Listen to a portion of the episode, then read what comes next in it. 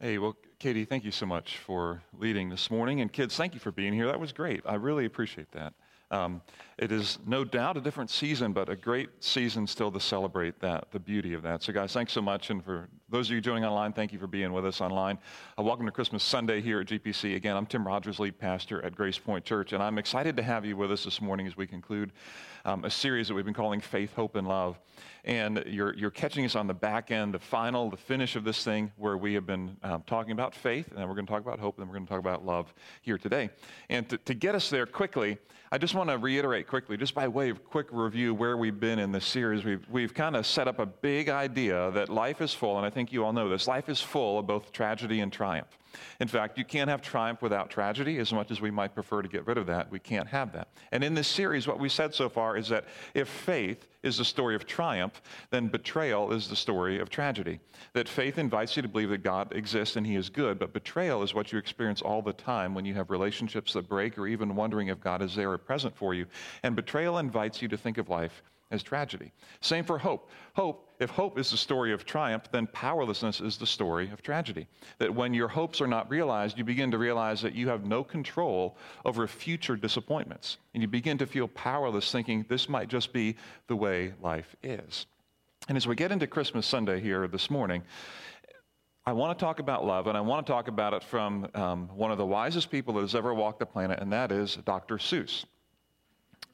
Dr. Seuss wrote this great story that's been turned into a movie, The, the Grinch Who Stole Christmas, right? And many of you have seen this movie and, and uh, have read this story, and it's a great little story. And this is a perfect um, illustration of the triumph of Christmas, but the tragedy of the Grinch.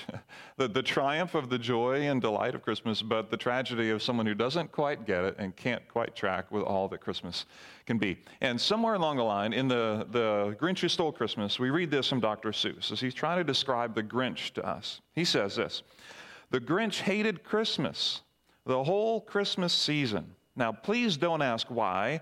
No one quite knows the reason. It could be, perhaps, that his shoes were too tight, or it could be that his head wasn't screwed on just right. But, then he says this I think the most likely reason of all may have been that his heart was two sizes too small. If you have ever felt the loss of love, you are feeling what the Grinch feels when his heart is two sizes too small.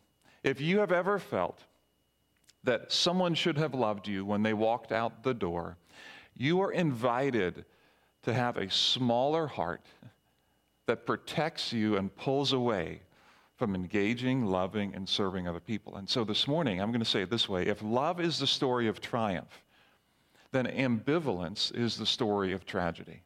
That if love is a story of triumph, if you want a life of triumph and redemption, love is an invitation to live in that way. But on the other side, ambivalence invites you to be torn in two, to not care quite as much, to kind of look and say, well, I can choose to engage or disengage.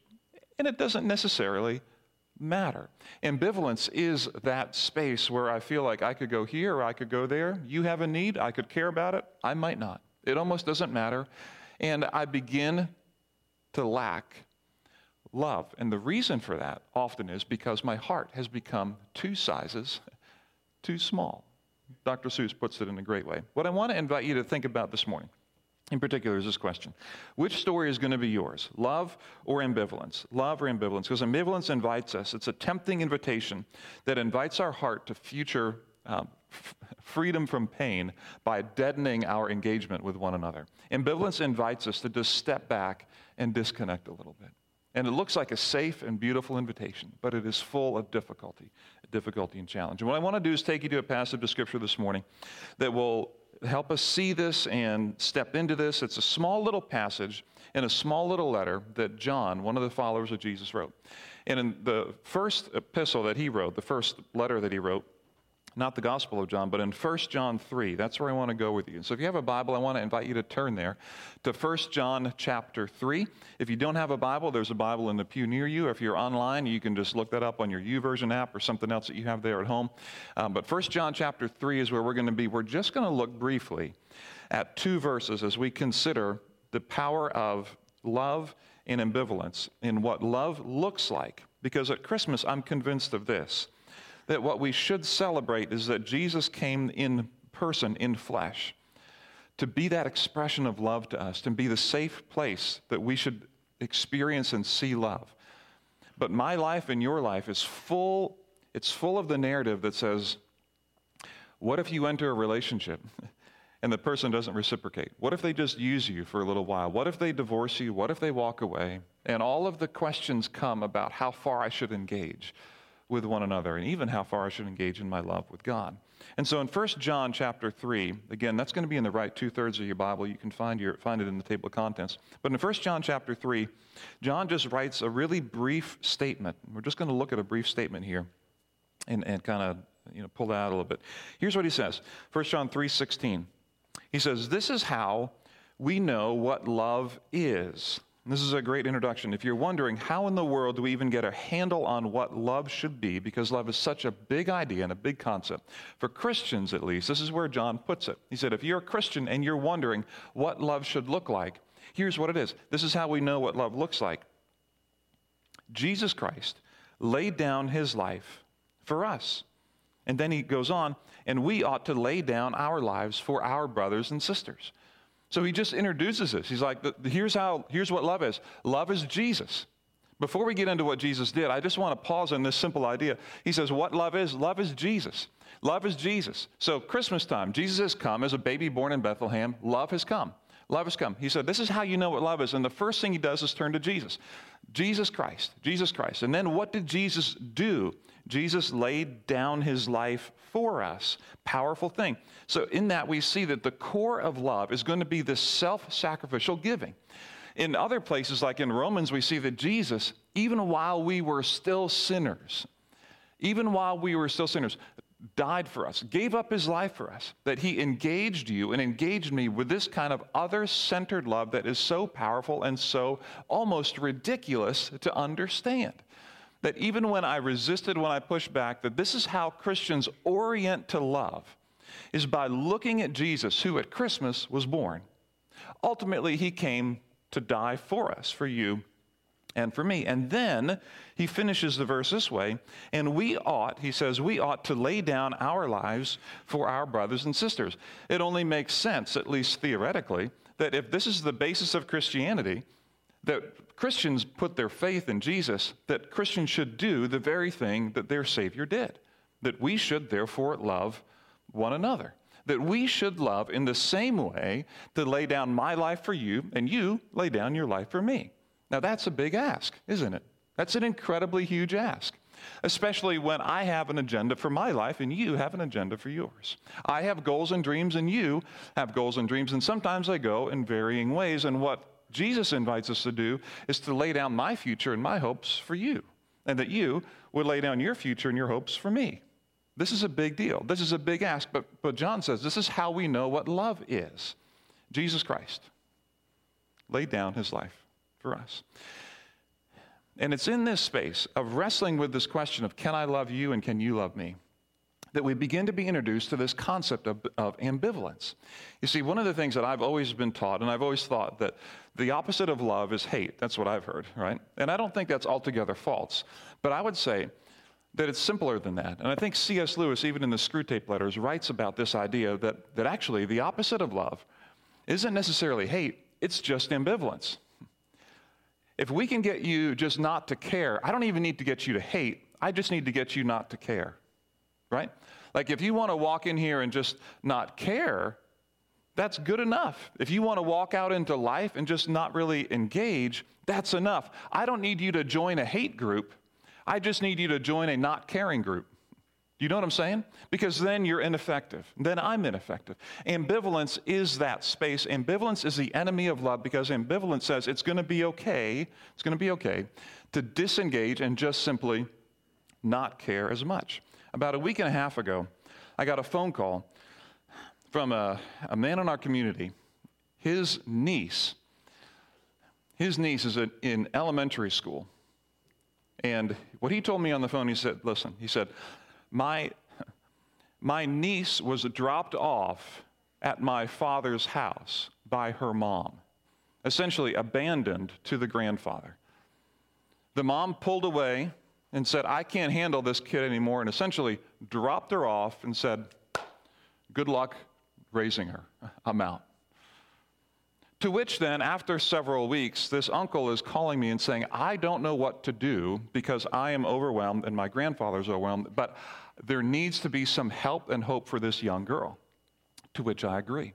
This uncle is, is at the crossroads of love and ambivalence. He wants to love and stay engaged, but at the same time, he has a job that he has to attend to. He has his own family, and he has to ask the question Should I care enough to lay down my energy and agenda to get involved in this girl's life or not? Because her mom didn't. Her mom chose ambivalence to just give up and not care. And he's calling me, asking me, What should I do and what resources are available in this community for help in this situation? This is the intersection of love and, and ambivalence. Am I going to care enough? Or am I going to just simply unplug? Ambivalence shows up all of the time. It shows up all the time in your life and all the time in my life. Three places it shows up. First of all, it shows up whenever you reach your goals. I don't know if you ever thought about this, but when you set a financial goal and you reach it, you realize what you're actually wanting was something much deeper than that. And it can be empty to meet your goals. When you set a marriage goal, like I want to get married, I want to have a spouse, and hopefully we'll live happily ever after, and then you get married and you realize, wait, now we have to stay married, right? Like now we, we do this thing day after day after day, and you get your goal, but you realize there's more to it. Once you reach your goals, ambivalence can kick in because you realize what I'm actually reaching for is heaven, and I can't have it yet. And it can deaden your heart to desire. Ambivalence shows up too, secondly, when you use your gifts. I don't know if you thought about it this way, but whenever you use your gifts, there's a risk that you will be used, not just that you use your gifts. In my little world, here's how this works. Every now and then, people say, um, will say to me, hey, listen, um, you know, what you had to say Sunday really encouraged me here or there. Okay? But I've also had some of the same people after a year or two say, what you said on Sunday is why we're also leaving the church. To which I realize that over time, over time, any gift that you have, any gift that you have when you use it, you realize that people are using, can use that gift and just use you, not necessarily love you.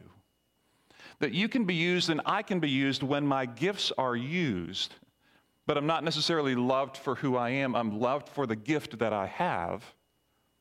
Moms can relate to this. Dads can relate to this. Moms, if you continue to provide for your kids, but they don't show gratitude and thankfulness to you, over time, you can feel like, Am I just here so that I can provide food on the table, clean clothes? Is that what I'm here for? Or is there more? Am I just being used? If you're a generous person who has given donation after donation after donation, but you're never really loved for who you are, you can feel used in who you are. And ambivalence can kick in, and you can be challenged to disengage. Thirdly, ambivalence shows up when you go through suffering. When you go through pain, ambivalence invites you to stop and give it away. Just like the mom of that little girl in our community in elementary school. She was going through great pain and suffering, and so she decided to pack it in. Let me ship this kid off to grandpa, and I'm out. Ambivalence during suffering shows up because it invites you to stop fighting. It invites you to say, it's not worth a future where I'm going to have to love people who don't love me back. I'm going to have to love someone who may not ever resonate deeply with my, my, my love. They're going to push back from me. Ambivalence in suffering and pain invites you to, to push back. The problem with it is this that when you push away in suffering and pain, you're always going to end up with this get this boredom. You are going to be bored. You're going to be bored with life because you're going to give up on the fight. And ambivalence shows up right in that space. And let me say this about ambivalence before I move on. Whether you realize it or not, and here's something that I've come to a great realization of ambivalence has as its root shame. The root of ambivalence is shame. Shame is a living nightmare for people to live with. Here's what I mean by that shame is this space that exists in your heart and in mine of a place where I don't want you to see of a way of things that I have done in my past, ways that I even think right now, things that I know that you don't know about me, and maybe I don't know about you. Shame is in marriages, it's in families. Parents have this, adults, kids, teens. Unresolved shame sends this message to you and to me that you are not lovable for who you really are. Shame is sending you the message regularly. It's safer, it's safer to be distant from people than to expose yourself to shame and vulnerability. And when it's safer to be distant because it's the only way that I can relate to you, then it is an incredible challenge to do what John asks us to do in 1 John 3 16 and 18. It's an incredible challenge to actually love and engage with you. Because when I have shame, it sends the message that I am not worth being loved. Therefore, I cannot love you. And so when John writes in 1 John 3:16, we ought to lay down our lives for our brothers and sisters and then look at verse 18. He says it this way: Dear children, let us not love with words or speech, but with actions and in truth. This is a beautiful world that he paints here. Oh, that we would not just love with, with words, but in actions and in, and in truth that there could be a truth to the inner part of my life and a truth to the inner part of your life. That you would feel the love of people in actions, not just in words. You know, last night we got a, a knock on the door around 5 o'clock and someone dropped off a Christmas ham for us. Small thing, maybe, but an act of love, an unselfish act of caring and love. I already got a ham, so now I guess I'm just saying I'll take a turkey next if you want to, if you're interested. You know, maybe we'll take some hamburger later on. Maybe if you shot a deer, you're looking to get rid of that. I'm just saying there's possibilities. But it's not just words, but it's actually actions, deeds, right? Wouldn't it be beautiful? The problem is, it's difficult for me to do that. Difficult for me to do that if I have a deep level of shame and if I have an ambivalence toward, I'm not sure if I should engage with you or if you should engage with me. So I want to ask this question. We talk about love and ambivalence here this morning. How does love win over ambivalence? How does love win over ambivalence? How does it win over ambivalence? Not just in our heads, but actually in real life. And I want to I want to say this by learning, this is going to sound weird right away, by learning to kiss the waves, to which you would say, that makes no sense at all. What are we talking about? Many years ago, Charles Spurgeon said this he said, I've learned to kiss the waves that cast me upon the rock of ages. Incredible quote if you've never heard it before. I've, I've learned to kiss the waves that cast me upon the rock of ages. I want you to imagine that, that you're swimming in a sea, if you will, that has certainly all of a sudden gone rough and the waves carry you and push you, and you are struggling and you are wondering where you're going to end up, even if you are going to survive at all, because the current is too strong and it pulls you where it pulls you. You don't know what's coming next, and you are cast here and there. And then all of a sudden, bam, you hit a rock and you're thrown on it. And it is both painful and life giving at the same time, because now you have a place to hold onto in the middle of the storms of life.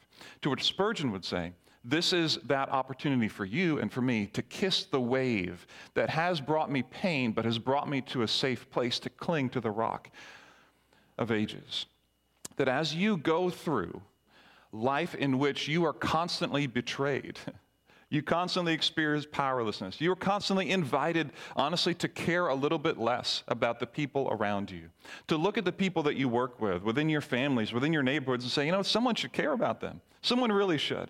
But I have to go to work. I've got a family to raise. I've got a future to prepare for. And I hope somebody does something about that. And ambivalence invites you just to care a little bit less. A deep voice of shame inside of your own soul says, you know what, you're not even lovable to begin with because of all that you've done that people don't even know about. So, just a reminder you're not worth love, and people aren't even going to receive your love to begin with. It's in these storms that when we are cast upon the rock, we learn to kiss the wave and say, Thank you for the betrayal that I've experienced. Thank you for the loss of relationship that I've experienced. Thank you, God, for bringing into my life the kind of wave that cast me to the only safe place in the middle of my storm. Because during this season, here's what I would say about Christmas and what God has done through Christ that by sending Jesus to be born at Christmas, God placed a rock in the middle of our storms. By sending Jesus to be born at Christmas, God placed this rock in the middle of our storms. He placed Jesus right in the center of humanity. He said, I'm going to give to you this little baby to be born, that this will be a rock of love. This is how we know what love is, John writes Jesus Christ. Jesus Christ. He died for you and He died for me. This is how we know what love is. And at Christmas time, God drops this rock right in our space. And let me go further with it and say this that love invites us to cling to the rock of Christ during our storms. Love invites you and invites me to cling to the rock of Christ during our storms. Here's what I mean by that.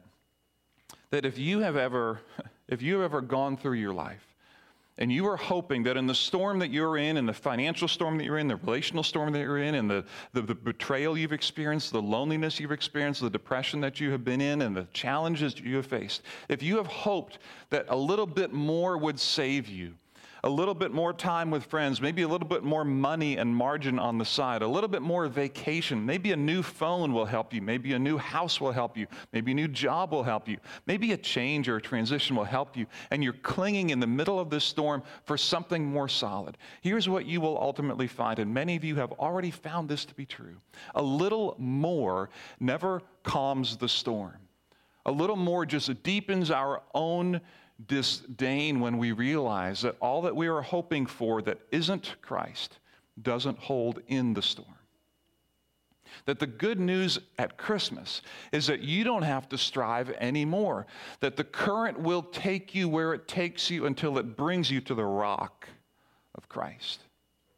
And that it is that rock of Christ at Christmas time that we cling to to say, this is how we know what love is that Christ died for us. He was born in the flesh, and He died for you, and He died for me. So if you have never experienced a relationship with Jesus in that way, at this Christmas time, I want to invite you to that. At Grace Point, we know and we say that your, we think that your best future and our hope for you is that you would come to know Jesus Christ in that way, that your shame, your striving would find a place to rest and we'd love to talk to you more about that.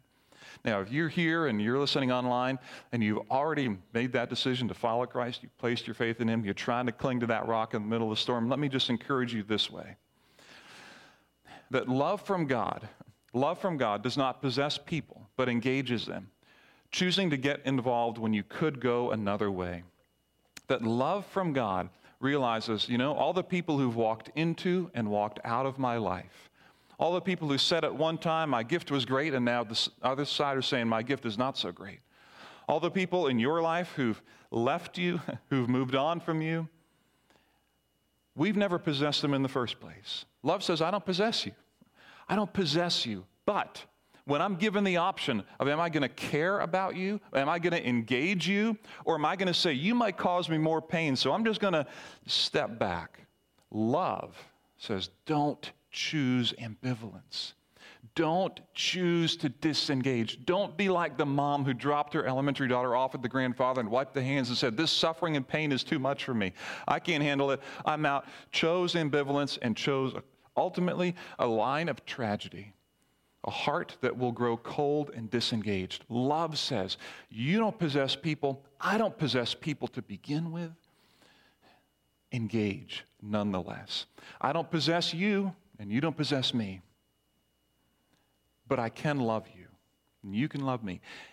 In spite of what future pain will come, and mark my words, it will come. If you're going to choose to love, there will be more pain. But when we learn to kiss the wave that brings us to that rock of Christ, we see that in that love, in that engagement, I've actually found the hope of the gospel. And at Christmas time, I want to encourage you. There are people in your family, people in your community, people in your neighborhood who need the engagement of Christians who have found the rock in the middle of the storm.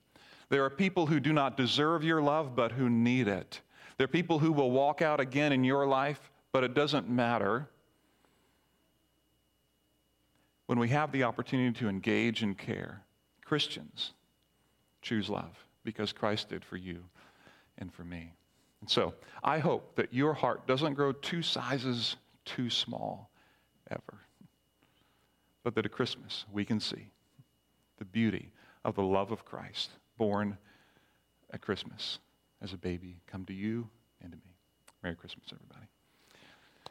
Dear God, thanks for the time this morning and the time to stop and look at the love of Christ born in this stable. And I pray that you would give us the courage to love when we could choose ambivalence, that we would look around and realize that, man, it's going to cost me something to engage with my family particularly those who believe differently about a number of things these days.